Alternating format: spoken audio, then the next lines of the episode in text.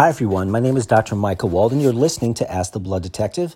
I want to thank everyone for joining me today. Today is an important topic, as all of the topics are on my show, because I'm actually providing information that you want to hear. So please keep those phone calls coming in, those emails coming in, the posts on the blog regarding the topics that you want to hear.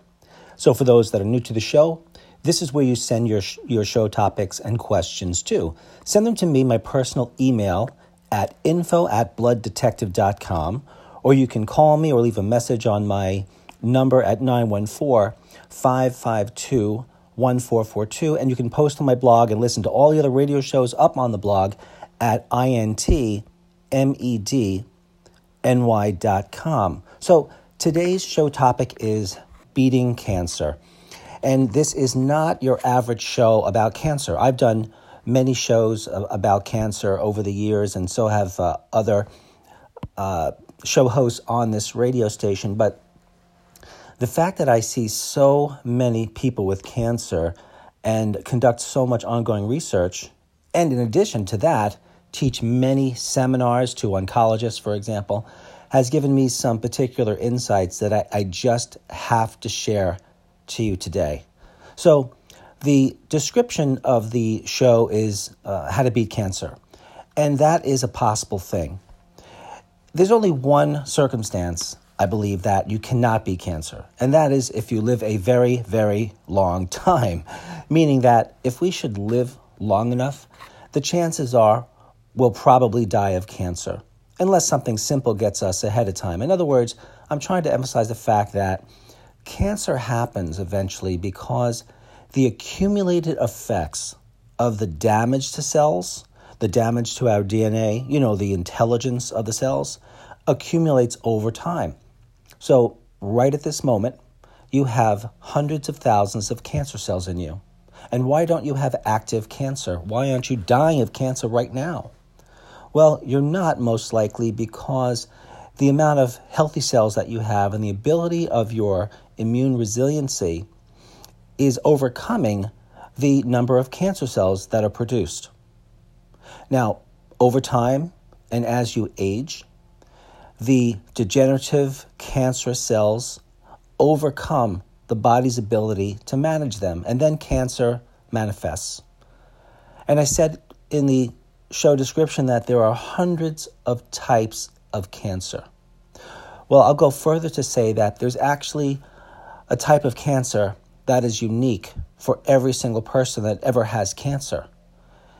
What I mean by that is, even if you were diagnosed, let's say, with breast cancer or prostate cancer, maybe it's lung or liver, whatever it is, there are other individuals that have these diagnoses too, right? Of course. Other people are diagnosed with breast, lung, liver, etc., the same cancer.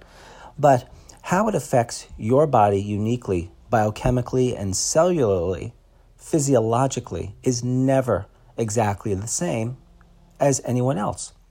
So, why would we want to give you the exact same treatment as someone else with your exact same diagnosis when we've just established that the diagnosis is a misnomer? To say that everyone with breast cancer has the same manifestations of breast cancer and the same nutritional needs and uh, the same genetics and requires one of a handful of treatments only is nothing short of ridiculous, really.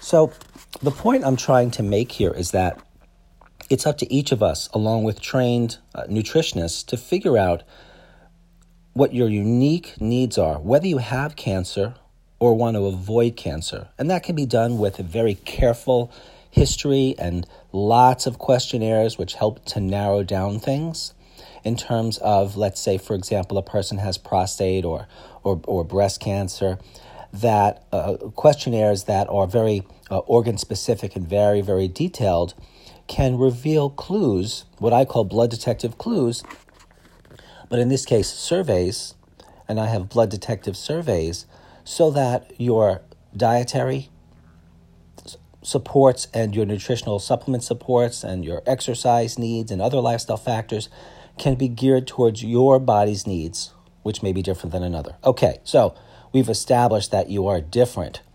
And I want I wanted to do that because I see a lot of lip service being given to the nutritional uniquenesses of individuals, but then everyone everyone gets the same things. Okay. I want to open up by telling you about the Adventist Health Study.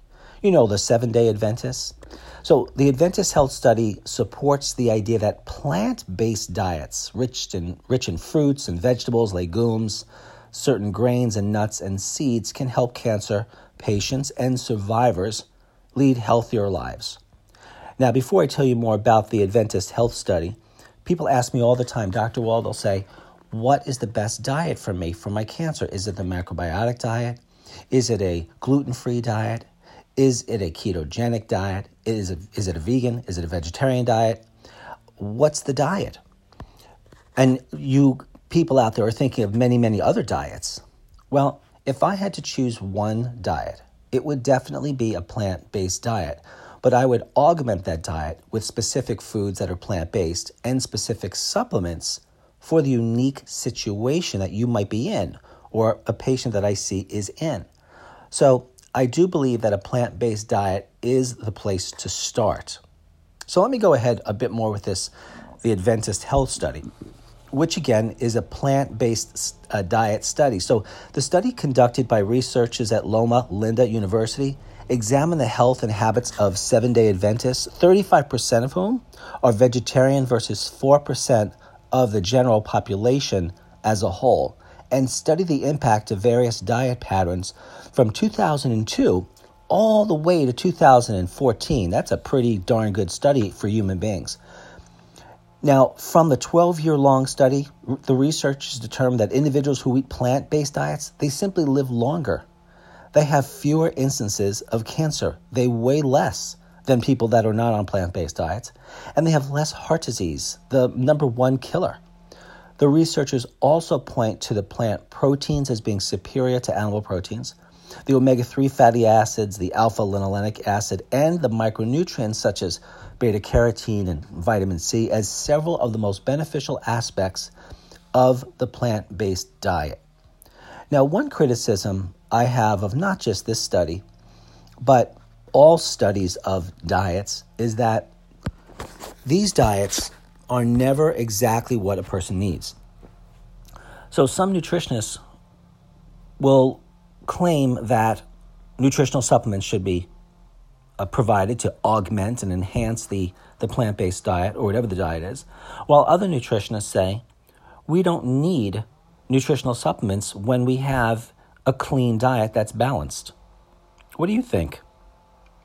Well, having done this sort of work for 27 years, and having worked with individuals who've tried all sorts of diets and looked at their laboratory work and talked to them for long periods of time and followed them for years, and have done ongoing research uh, and taught symposiums and seminars on this topic, my strong belief is that nutritional supplements are an absolute must. They have to be used. The concept that a balanced diet, a clean, balanced, natural diet, can serve all of our needs is a philosophical belief that is not grounded in the reality of very, very sick people, like those with cancer, who don't absorb normally what they're eating from that wonderful diet. That's number one.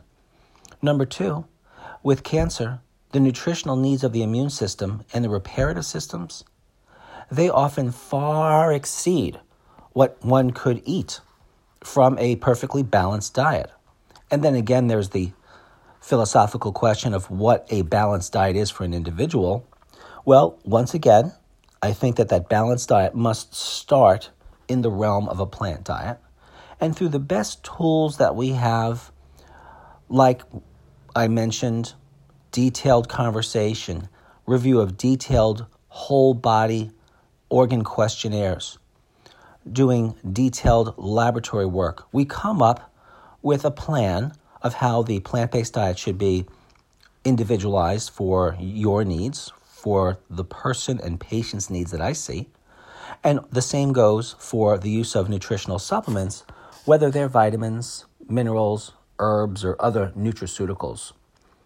And there's the other question, of course, about um, given the specific cancer and what research shows is particularly important to take the right dose. So, for example, vitamin D is essential in all cancer, cancer prevention, and cancer treatment. I cannot think of a single exception to that rule. Having said that, I recently spoke with a, uh, someone who is not even a patient, but uh, she is an oncologist. She is a breast oncologist, and she herself developed breast cancer. And I looked at her and I noticed her complexion was pale and her eyes were very blue. And I said, So tell me that your vitamin D levels were low and you're taking vitamin D. And she was silent for a few seconds and finally said, Well, yes, I do believe, yes, yes, my vitamin D levels were checked. They were low, and I was, I was told to take vitamin D. So I was teaching this seminar on intravenous nutrition and nutrition in general for uh, disease for beginning practitioners, um, meaning those practitioners, cardiologists, there was a pharmacist there, an oncologist, and others that want to get into the natural field because they they got sick or they had patients that they helped uh, quite by chance using some natural therapy. So they really wanted to get this right. And I said to her, I said, you know, what you just said about your doctor saying you should take some vitamin D is the most common error I ever hear. The first scenario is someone has low vitamin D, and this is important for everyone to hear this. And the doctor says, okay, go take some vitamin D. Does that mean it's 500 IUs? Is it a 1,000 international units? Is, it five, is it 5,000? Is it 10,000? Then a slightly smarter, more aware doctor would say, take 5,000 or take 10,000 a day. But the correct answer is if you are low on your blood work and vitamin D, if your value is less than a 30, then you need to take 50,000 units once a week for eight weeks and then have your blood rechecked.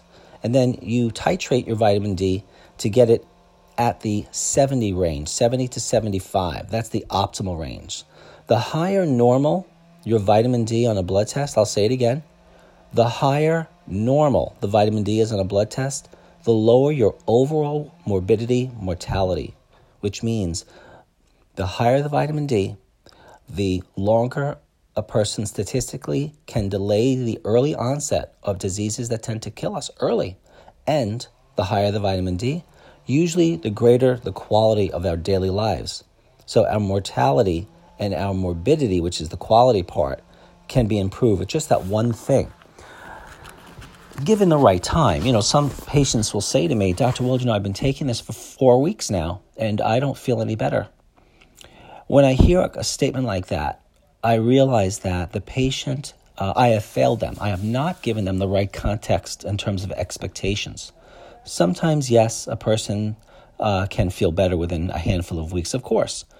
But depending on the situation, it may take several weeks.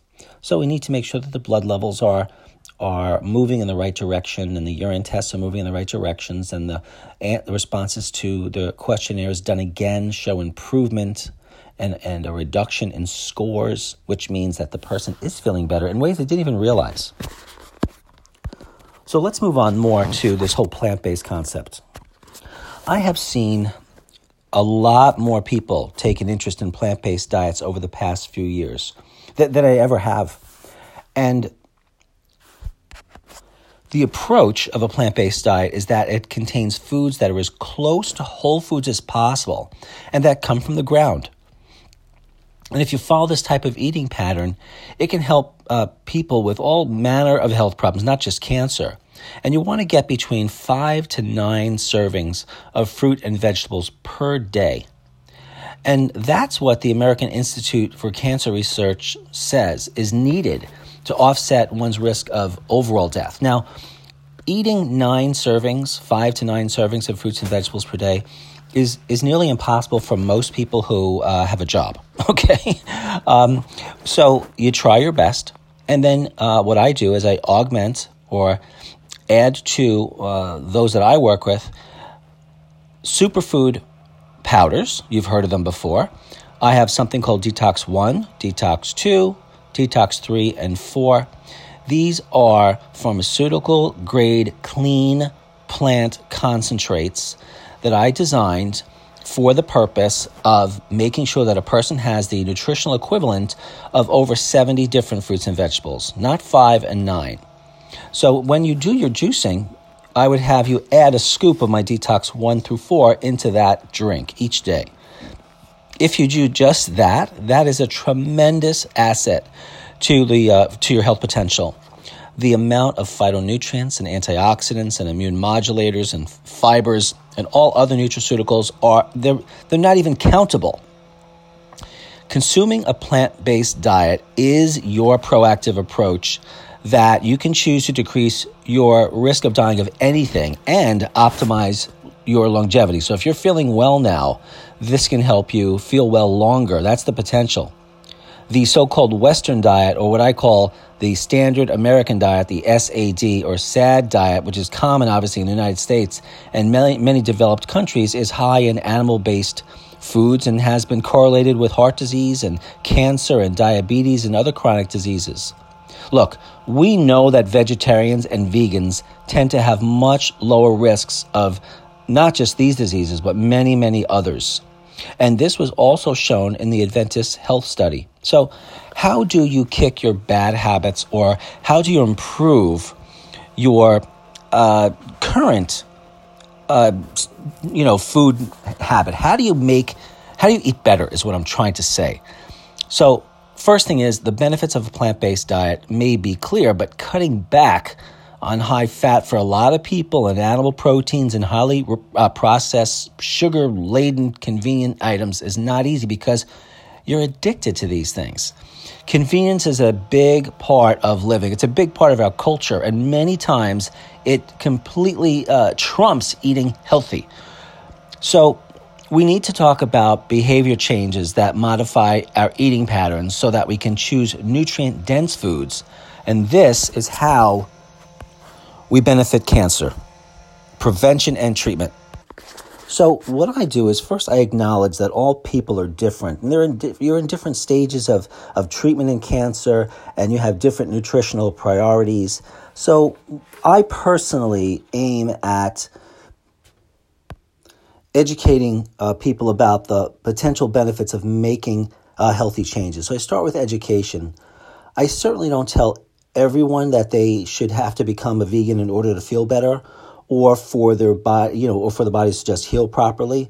But I do emphasize the benefits of adding more plant foods to meals and decreasing the amount of animal based and processed foods in the diet. Now, I personally believe that a plant based diet is the way to go overall. I said that as I opened the show. But the truth is that there are individuals that could get away with doing less. I just don't know who they are. So I go with the very best suggestion that I know, and that's starting with a plant based diet that I manipulate to emphasize specific foods in it that have the nutrients that a person needs for their cancer or their health history and perhaps their desire to, um, to offset or delay or prevent as much as possible their chances of, of getting cancer. So, the reasoning behind uh, the advice that I give is simple. Plants contain various phytochemicals, phytos plant, that may enhance immune function, inhibit cancer growth, and prevent carcinogens from forming, among many other adverse actions in the body. So let me say that again because inhibiting cancer cell growth is the number one factor that has to be done. The number two one is to prevent carcinogens in our environment from becoming carcinogens in our bodies and modifying immune function. There are another whole subset of molecular mechanisms, I call them, that are involved in all cancers, that a wide variety of foods and nutrients uh, provide the best, I'd say, overall coverage of, of that. So, in other words, there's certain nutrients that are better for preventing cancer cells from circulating in the blood and leaking out, like making a right or a left turn right through the blood vessel wall or right through the lymphatic channel wall, and then seeding cancer in other areas of the body. when a cancer cell goes from inside a blood vessel or inside a lymphatic channel and it goes out, that's called extravasation. It can only extravasate if the blood vessel is leaky, if there's a molecular space allowing cancer cells to get through. So there are certain nutrients, like modified citrus pectin, that are very well studied for pre- helping to prevent metastatic spread by helping to reduce the leakiness of blood vessels and lymphatic channels. So that's one mechanism that that one particular nutrient helps. But then there's another way that cancer harms the body, and that's with by forming cancer cells in the first place. That's called initiation, right? Makes sense. So there are a whole set of nutrients for that. And then there's nutrients to improve the immune system, either to reduce a hyperactive immune system if there's an autoimmune tendency. Autoimmune is hyperactive. And then there's different nutrients, or sometimes the same, they may overlap and act as uh, response modifiers that can take a low immune system and bring it up. So, those are just a few of the mechanisms. So, when you hear a thing, and people will say this to me often, they'll say to me, um, I read on the net or I heard that this this formula, this herbal concoction is the best thing for cancer. And I'll look at it and sometimes it'll have some really good things in it, but it doesn't cover all of the known pathways very well. Here's a bit of information you need to know. So all these pathways, you don't have to remember any of them. You just have to know, just have to be mindful that there are lots of ways that cancers form and cancers spread and cancers affect inflammation in the body and, and immunity, etc. There's lots of mechanisms. If you want to cover all those mechanisms, to the best of my knowledge in my 27 years of studying this area, you would have to take a minimum of about 36 different nutrients, some of them phytonutrients, and some of them are vitamins and minerals, in order for you to cover all those mechanisms and not only to cover all the mechanisms, but also so that the levels of the nutrients in the blood are therapeutic. So many people say to me, Dr. Wald, no, I, I take curcumin. I take the curcuminoids, and uh, I know it's good for cancer. And I say, well, is it combined with black pepper fruit? And they'll say, what's that? then I know whoever they saw or whatever information that they read about the effects of turmeric in cancer was just not up to date. You must combine turmeric with black pepper fruit. Why? Because there's a chemical in black pepper fruit known as BioPerine, and BioPerine enhances the absorption of turmeric in the body by nearly 2,000%. That is no joke. So the, the anti-cancer studies say you need about 12,000 milligrams of just turmeric for an anti-cancer effect. But they just used regular turmeric with no BioPerine in it, with no black pepper fruit. So if you take the black pepper fruit, you would need something like four grams a day. Something like that. Now, why is it again that you would need roughly 36 different nutrients to cover the cancer mechanisms that underscore most all cancers? Well, that's what some very, very good research shows. In other words, we know that if you take curcumin, if you take resveratrol, if you take melatonin, if you take vitamin C, selenium, glutathione, whatever it is, if you want an anti cancer effect of that, it has to reach a certain level of concentration in the blood and therefore to the cells. Right? That makes sense. But many practitioners and people misunderstand studies and they think if they just take an, an, any old amount that that will somehow work. Now, this number 36, if you combine the top 36 nutritional, uh, anti cancer nutritional products correctly, you would need about 36 of them so that they would act together so well that they would produce a concentration in the blood that is that's really therapeutic. So keep that in mind. And you're thinking now, well, how I can't take 36 different nutrients. This is just my opinion. But if you have cancer and you cannot take 36 different nutrients, then you simply have limited your your lifespan, uh, or certainly the quality of your life, and or the ability of your body to withstand chemotherapy if you choose that, and or to withstand radiation, and to offset many of the side effects of chemotherapy and radiation, and you also missed opportunities to take the right nutrients that can potentially enhance the effects of certain forms of chemotherapy. So it's not fun taking 36 nutrients, but think of it this way. Imagine in front of you, you have 36 sets of stairs, and they're really tall.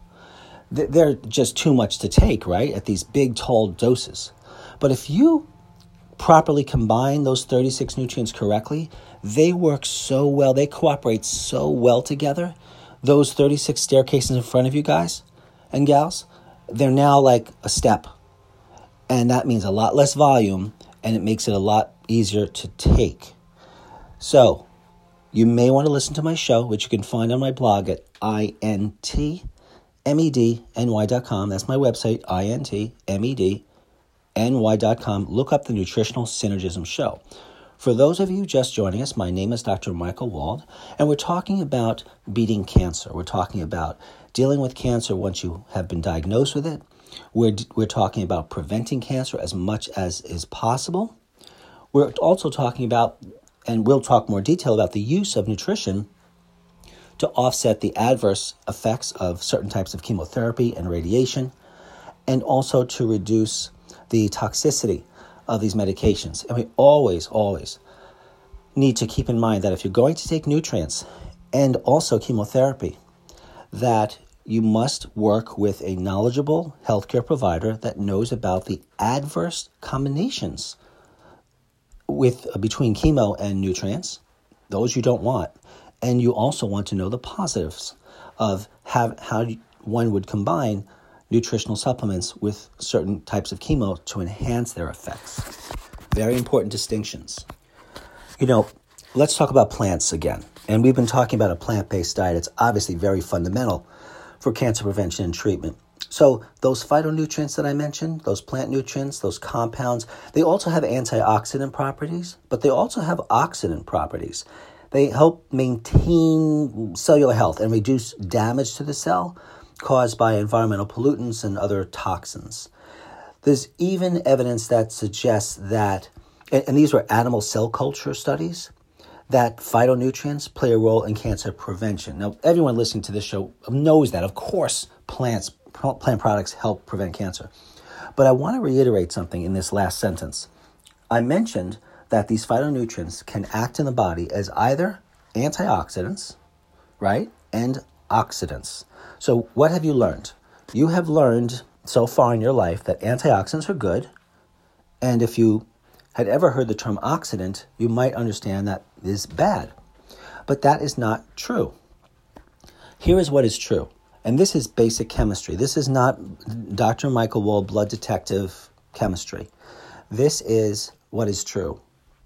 Uh, by the way, for those of you who want to leave me questions as we move along in the show, my phone number is 914 552 1442. I'll say it again 914 552 1442 and email me at info at blooddetective.com. So we are talking about that when you consume a so called antioxidant like a phytonutrient, resveratrol, for example, it goes into your body. Depending on the environment of your body, the physiology of your body, your, your, your body basically is a big biochemical experiment going on every second. When you take in a nutrient like resveratrol, it can act either as, or vitamin C, by the way. Let's use that one since that's an, we all know of, about vitamin C. If you take vitamin C in your body, it can act either as an oxidant or an antioxidant depending on your needs. So, if you have cancer and you have cancer cells and you have some normal cells, there's a difference between those two cells. The normal cell has a protective chemical in it, It's called catalase. And the cancer cells do not. So when you take that vitamin C in and your body senses that, hey, my cancer cells don't have catalase, but my healthy cells have that armor on them called catalase, it decides what to do physiologically, biochemically with the vitamin C. So, a super healthy body, is an intelligent body biochemically, one that's doing it right, turns the vitamin C into, and here it comes, drum roll please, it turns vitamin C into an oxidant. So, think of two plates in front of you. Those are cells. The one on your right is a normal cell. The one on your left is the cancer cell. The one on the right, the normal cell, that plate, just draw a C in it. It's got catalase in it. Now, vitamin C comes along and it's all around those plates. And those plates are both exposed to vitamin C. So, vitamin C is now an oxidant and a pro inflammatory chemical. That pro inflammatory chemical can eat away at cancer cells. And multiple studies have shown that this is a fact. Vitamin C, as an oxidant in the blood, will kill cancer cells. It won't kill all cancer cells, but neither does chemotherapy or radiation. And as I mentioned in that seminar, I mentioned uh, to you at the beginning of the show that I taught, which included an oncologist. Uh, I said, and we simply need to add everything we can that has a greater potential to help the patient than to hurt the patient. And she, of course, nodded in agreement. So, my point of this story is that the body uses nutrients in, a, in the ways it should use them if it's using them correctly. If not, then a person has more cancer cells than healthy cells and they can be overtaken by the cancer. So, what do you do? This could I can imagine this is very confusing to some of you out there that are listening with particular intention because you have a concern about cancer for yourself. Maybe you are diagnosed with cancer. Maybe you have a family member with cancer, and you're thinking, well, well what do, how do I know what to take? Well, you have to get help you would see someone like me, someone who has years of experience, someone who looks at the medical nutrition literature and knows and has a license to do laboratory testing. You don't want a lot of guesswork. And you figure it out. It can be figured out. So let's move on here for a moment.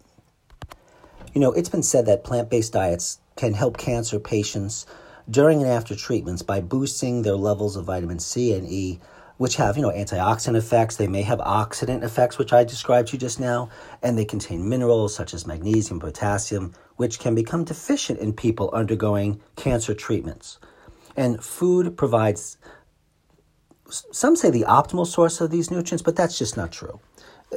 What is the what is the evidence of that? That's an argument that I've heard sometimes by those who feel that foods are everything. Foods are not everything.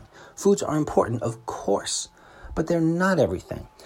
I cannot even count how many people who have seen me over my 27 years of clinical practice who have eaten so cleanly that I am astounded uh, by, by how they never varied or, or veered from their plant based diet and they still got cancer or other conditions. Now, number one, we can't guarantee that uh, if you do the right things, you're never going to get sick. We're all going to get sick.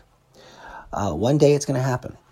But we can improve and extend the quality period of our lives, and we can offset the onset of cancer and heart disease and autoimmune diseases and diabetes and other conditions, statistically speaking, by making these sorts of lifestyle changes. So, people who eat healthy and a plant based diet, you've got some basics of, of the nutrition in plants. You want to take those superfoods, as I said, and you will have a better uh, chance of avoiding cancer and also a better tolerance to cancer treatments. Let's talk about this for a second. You know those two questions you keep hearing over and over on, on radio shows and in magazines about nutrition and cancer, and it goes something like this My doctor said not to take antioxidants, not to take any added nutritional supplements at all because they're going to interfere with my chemo or radiation. So, what is the truth? So, folks, here I was teaching this seminar to some top doctors and a very and a particularly smart oncologist. And there I wa- was presenting the studies that I always talk about on this show. But finally, with this person who, who made it her business to seek me out for this. And here is what I said in front of her. What I'm trying to say to you is, I didn't know, I wanted to know what that reaction was going to be to this statement. The statement was this Don't quote me on the number of studies, but it goes something like this Over 600 studies were surveyed of individuals that took non prescription nutritional supplements, and they found that those supplements enhanced, improved the effects of cancer treatments, and reduced multiple side effects. At the end of my seminar, she approached me, eyes wide open, and she said to me, You know, in medical school, they told us flat out that there's no evidence, there's no proof for any of this, and not to use it and not to support it in patients. But they were lying to us. That is almost verbatim what she said. And, you know, I had been preparing, I suppose, my whole life to have a traditional oncologist make uh, just admit that because it, it is the truth. I also reviewed studies that showed that the proper use of nutrition improves quality of life in cancer patients and reduces side effects in cancer patients. So why wouldn't we use it? She she couldn't respond because of course an individual would want to use it. Maybe it has something to do with pharmaceutical companies uh, that that push their agenda so much that the tools of the trade of the average not just oncologist but physician are drugs. They're pharmaceuticals. So I get it. I get it. It's just we can clearly see that there are individual doctors that can break that mold, and they have. And they have. So let's talk about some practical strategies to get your diet closer to a plant based diet. So, we've established that by consuming plant based foods, you're going to be healthier. No doubt. I have had patients lose weight their cholesterols are f- flying down. It was what I did to manage my multiple sclerosis. You know, when I was uh, 18, some of you know this from listening to the radio show. When I was diagnosed, my dad was a top nutritionist way back in the day, and he put me on the right way to eat and put me on the right supplements.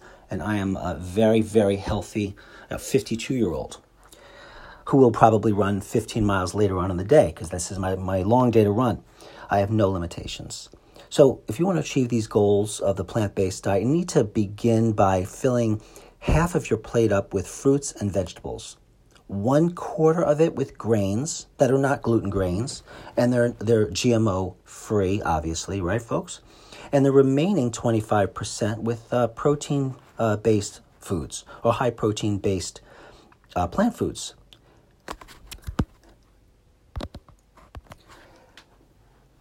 If you email me at info at blooddetective.com, request that I send you my gluten GMO free food plan. I have many dozens of recipes that took a long time to figure out, and they were tested by a gourmet chef that are both gluten free and GMO free, and they are plant based. So email me at info at blooddetective.com. Once again, for those of you joining us late in the show, we're talking about a plant based diet. We're talking about what nutrients do in the body, the different mechanisms that nutrients and foods and nutritional supplements have to affect in order to really have anti cancer potential. Uh, I should make mention that uh, genetically modified foods, uh, I've always believed, uh, can trigger cancer and other, other conditions. I wrote a book called Frankenfoods that you can find on my website at blooddetective.com com, And more recently, uh, you'll see a blog up on, I had uh, contributed to uh, an article in a magazine regarding my opinion and the cancer, uh, the proven cancer connection of GMOs to non Hodgkin's lymphoma, which is an all too common type of smoldering long term cancer. And again, for those of you who can't imagine eating a plant based diet, first of all, I realize that everyone has different tastes, but I personally have been able to adapt my eating uh, habits to the point where I really enjoy my foods. I'm, I'm never really uh, hungry, uh, and you know my laboratory work is perfect. I would warn, though, uh, let's say, particularly the, the cancer patients who want to experience the, the benefits of a plant based diet, I, I, just caution you against this all or nothing approach because uh, people can develop nutritional deficiencies uh, in their efforts to get on the plant based diet uh, or even a vegetarian diet, you know, on their own. We all know that vegetarian diets are commonly are protein deficient. There are iron anemias and B12 anemias and vitamin C anemias and folic acid anemias. So there are adverse problems as well when these things are not done right. So you want to talk to your nutritionist and get specific uh, options that are best for your specific uh, situations. And you want to also be mindful that a diet that's overly restrictive will eliminate not just the nutrients I just mentioned uh, or, or, minimize them, but you may take in inadequate amounts of fats, which you need obviously to form uh, hormones. Hormones are tissue reparative, um, and uh, the right amounts of carbohydrates and particularly proteins. All of these macronutrients are necessary, of course, for overall cellular function. So just be sure your diet doesn't overly restrict uh, any one of these important nutrients. So, what I wanted to talk about now is more specific nutrition in the form of supplementation. Now, a little earlier, I mentioned this 30 this magical 36 number of nutrients. That's not carved in stone. My my point is to emphasize to you that nutritional synergism is the concept whereby nutrients work together in such a way that they hyper support one another. So if you were to take vitamin C, for example, with rose hips, or vitamin C with quercetin, or turmeric with BioPerine found in black pepper fruit, if you combine, let's say, any two of those, they might give you effects in the body that are equivalent, let's say, to four nutrients rather than two. And then if you put six different synergistic nutrients together vitamins, minerals, herbs, whatever that, that are known to have synergistic and supportive effects. Let's say you put six and six together, they might give you an effect of 24. So, this super additive effect, which is what it's called, is what we're going for. If you think that you're just going to get, let's say, an intravenous infusion of all the nutrients you need, I have some people that think this, it doesn't happen that way. I just taught an intravenous course. I did author a book on IV nutrition. In fact, I think it's the only one that's an A to Z book on diseases and intravenous nutrition that is published in the United States. So I know a little something about this topic. We cannot put everything you need in an IV. Um, and if one goes for, let's say, just uh, intravenous vitamin C, that's one thing. So I cannot. We don't have the time today to go over like all the the top thirty six nutrients because they they vary a bit from person to person. But I'm going to mention them a couple of the more important ones. So turmeric. You know, we know that turmeric is a spice that's often used in you know food flavoring. It's been used for many years uh, as herbal remedies, uh, and there is a ton of research that shows that it can help prevent and treat different types of cancer. It's also known as Indian saffron. It's got a bunch of other names that I can't pronounce. it's a spice that's grown in Asian countries, and it belongs to the ginger family and is a major ingredient in curry powder. So there's been a number of studies that have that shown that curcumin does have anti-cancer effects. It seems to be able to kill cancer cells and prevent them from growing. It's a couple of different mechanisms, right? And it's been um, it has effects on uh, breast cancer specifically, uh, bowel cancer, stomach cancer, skin cancers, uh, and others. There was a, a 2013 international laboratory study that looked at the effects of a combined treatment with curcumin and chemotherapy on bowel cancer cells. And the researchers concluded that the combined treatments are better than chemotherapy alone. So they themselves figured this out.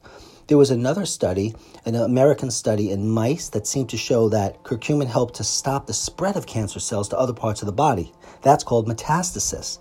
And I mentioned earlier that modified citrus pectin also has that effect. So when one combines curcumin with modified citrus pectin, they don't just get 1 plus 1 equals 2, they get 1 plus 1 equals like a 6 effect. So we think that curcumin stays in the digestive system and is absorbed by the cells in the bowel. Some of it definitely makes it into the blood, but for bowel cancer, it's absorbed in the actual cells. And that's how it can kill a lot of these uh, cancer cells in the bowel. Okay, now let's switch gears for a bit. We talked about a plant based diet, we talked about synergism, we just talked about turmeric. Now I want to talk about being more environmentally aware uh, and more stringent uh, in your daily awareness when it comes to the use of plastics and other so called biodegradable materials. Plastics are overall particularly harmful. Some of them act as estrogens and they act as super estrogens, and others disrupt the immune system in all sorts of ways, most of the ways we don't even know. So, I would say you want to avoid plastics as much as possible. So, I do not drink coffee with a plastic top.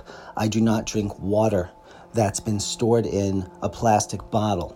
I do not use a microwave, and certainly having microwave safe plastics, none of these plastics and whether or not they've been governmentally uh, classified as safe or not with and how they're used, that doesn't satisfy me. Uh, there's not enough research on these plastics, but the research that we do have makes it look really bad. We just don't want to get this stuff exposed. For example, there was a type of plastic, uh, PVC. Remember that one, and you know, or vinyl, and it's most uh, was commonly found in children's toys and plastic shoes. It's still there, plastic food packaging, shower curtains, and it contains those that toxic chemical called phthalates, and phthalates can affect growing children. Obviously, they specifically showed that it affect the the the development of the male baby's uh, genitals.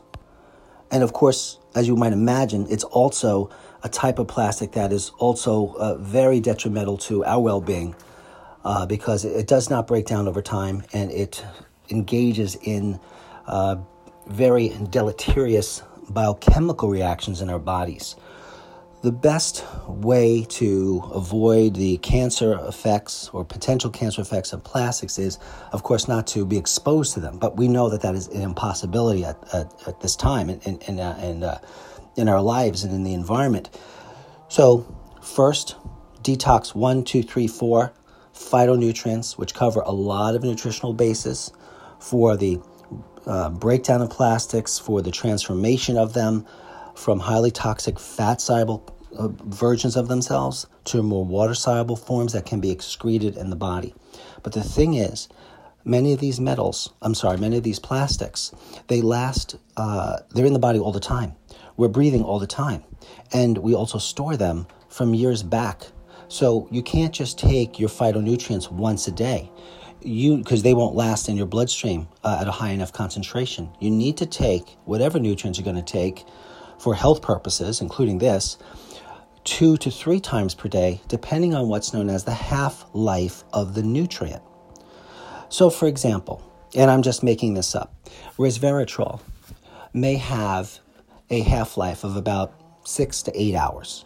So, if that's true, you'd want to take it in the morning, early in the morning, and you want to take it at some point six to eight hours later so you cover, you know, a full easily 12 hours, but you want it in your bloodstream even when you sleep. so you need to time your nutrients appropriately. I'm not saying take it when you're sleeping. I didn't mean that. I meant you take it appropriately during waking hours so that you have therapeutic high levels of whatever nutrient we're talking about also uh, when we are sleeping because the body is still repairing then. In fact, that is when most repair is taking place. So this is a very neglected thing many people that I see, they've been taking the right nutrients, but they take them uh, and not enough amounts, not the right amounts, and then they take them such that they take them too early in the day, or they'll take them just once a day, and then they have nothing or very, very little or non therapeutic amounts uh, when they're sleeping, which is absolutely uh, horrific because it's a waste of time. All these efforts, all this money poured into taking nutrients and not having therapeutic amounts during rest and sleep. Not good at all. And have you heard of polystyrene? Polystyrene is in most of those takeaway containers, uh, plastic uh, cutlery. Uh, I mentioned coffee cup lids earlier. Uh, they're made of mostly this, and it is a known carcinogen and it's a neurotoxin, especially when it's heated. So, as you continue to have hot things in contact with that plastic, it just leaches out more and more and more. So, once again, all the phytonutrients, and we want glutathione, we want lipoic acid, we want coenzyme Q10, and whatever else the laboratory work of an individual says that they need. And okay, so I am the blood detective, so we need to talk about the blood for a second. I just mentioned a person needs to take nutrients based on what their blood says they need. That is one way of helping to figure out what nutrition a person needs. In other words, you might, in some cases, like vitamin D levels, a vitamin D level is a useful blood measurement for how much vitamin D someone needs. But it is important that you do not get fooled to think that vitamin levels for all other nutrients are equally as accurate and useful. They're not. For example, most water soluble nutrients, like let's say B1, B2, B3, B6, B5, uh, B12, folic acid, blood levels only tell us the last two to five or six days of nutrient intake. That's it. Vitamin D is fat soluble. So that tells us levels over a much longer period of time. So, how do you know how much of the other nutrients to take, like those B vitamins I just mentioned? Well, one way, for example, of figuring out if your body is using that's what you want to know is your body using your B12 normally the way you want? Is your body using folic acid and B6 and something called betaine the way it should? Well, the test for that would be something called homocysteine and another test is methylmalonic acid. Homocysteine, which you may have heard of, it's a toxic amino acid that the higher it is, the more disease you'll get. And it is a use test, it's a functional test, they call it, of how well you use folic acid and B12 and B6 in that order, usually. And then methylmalonic acid tells us more about how well your body uses B12, and then folic acid. So these are tests of use if your doctor tells you, oh, your b- blood level of B12 is elevated, you need to stop that, your doctor, you need to get another doctor because that does not tell you anything about the use of B12. In fact, you can have a high level of a vitamin like B12 in your blood. Are you listening? And that could mean that you're deficient in your cells. If it's not in the cell, it'll be high in the area around the cell, which is the plasma or the serum. So I hope you can visualize that. So sometimes what I will do is if I see a high level of B12, I'll give someone methylated B12. I give them B12. Their levels are high. I still give it to them. And guess what happens? Their blood levels go down. Why would that be? Research has shown that the methyl process, methylated process, pushes B12 into the cell, so it's used. Not everyone needs methylated B12, by the way, but I'm just trying to emphasize the point that blood levels of vitamins of just the vitamin itself may be wrong. We need tests like homocysteine and methylmalonic acid to know if we're using the B vitamins. If you want to know if you're using vitamin C correctly, well, if you're using vitamin C for cancer, I'm going to be checking different chemistries in your blood or your urine than if you're using vitamin C for non cancer purposes. I can check different compounds or have checked different compounds that let me know about the use of the nutrient for the purposes that we need. So there's all that. And testing is great, but it's limited. And then a conversation about symptoms and physical appearance and genetics and family history that gives us clues about what nutrients someone needs, as does those detailed blood, uh, blood detective questionnaires I mentioned earlier, or detailed organ specific whole body questionnaires. And then a practitioner should be taking all of that information and then making a decision as to what a, a person needs. And then here comes the fun part then there's trial and error. It does take time and trial and error to then see how you as an individual respond to things. even when it is identified that you need specific foods and specific nutrients, that doesn't mean you'll react to them the way you should, at least at the beginning. So, just like like an exercise routine, you might need to exercise, and you might go to the gym and exercise, but you might not be able to do everything you sh- you were told to do, or you might have aches and pains doing it. That doesn't mean you stop. It means you make a modification. So when people say to me, Dr. Wald, well, how long will I need to do this nutrition for? And I say, as long as you want to be healthy, or as long as you want to continue that potential benefit. It's no different than if you stop eating well. I mean, how long can you expect to be unwell? Not that long. If you stop exercising, is your body going to stay fit? Of course not. So it may not be convenient. I understand that. I've been sick to take uh, nutrients forever, but it's kind of what it is. It's just what there is. I want to end with one other wacky concept about cancer prevention and treatment. And I've mentioned this on my very last show when I talked about the oral health of the body. Uh, you know, dentists know uh, that if a person has certain valve problems for decades, they would give them prophylactic antibiotics because they knew the dental work itself would push bacteria and viruses and, and, fungal organisms, whatever was in the mouth, into the circulation that can then circulate to the heart and damage heart valves. Except they realize the antibiotics, they don't work. Um, so my point though is, we know that this is true not just for cardiovascular disease in that simple way I just described, but lots of disease. They even know that there's bacteria, for example, that's on like plastic coffee cup lids that can reinfect yourself. And these, so you can have a leaky mouth, just like you can have a leaky gut. For those of you that do not know what a leaky gut is, that's a situation where you're, you have inflammation in your small intestine and it gets very porous. It gets these holes, microscopic holes, and then elements can go into the blood that shouldn't be there, and then your immune system reacts in all these adverse ways. So the very same thing going on in the gut goes on in the mouth.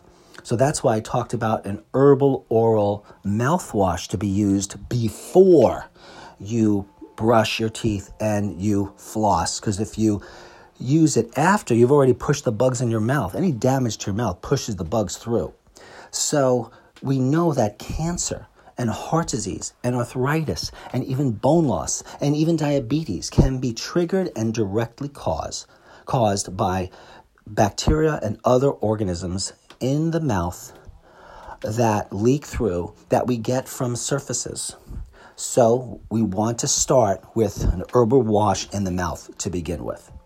I'm gonna I'm gonna end it there. Direct you back to my last show, which you can find at intmedny.com. That's intmedny.com. Go to the blog section, click on the title, Email me your show topics at info at blooddetective.com. And if you want to see me, I'm happy to help you. I work with distance people all the time, all over the United States, in other countries, or face to face. Just give me a call at 914 552 1442. And I look forward to speak with you again real soon. Please join me on The Blood Detective. Tell all your friends. Bye bye.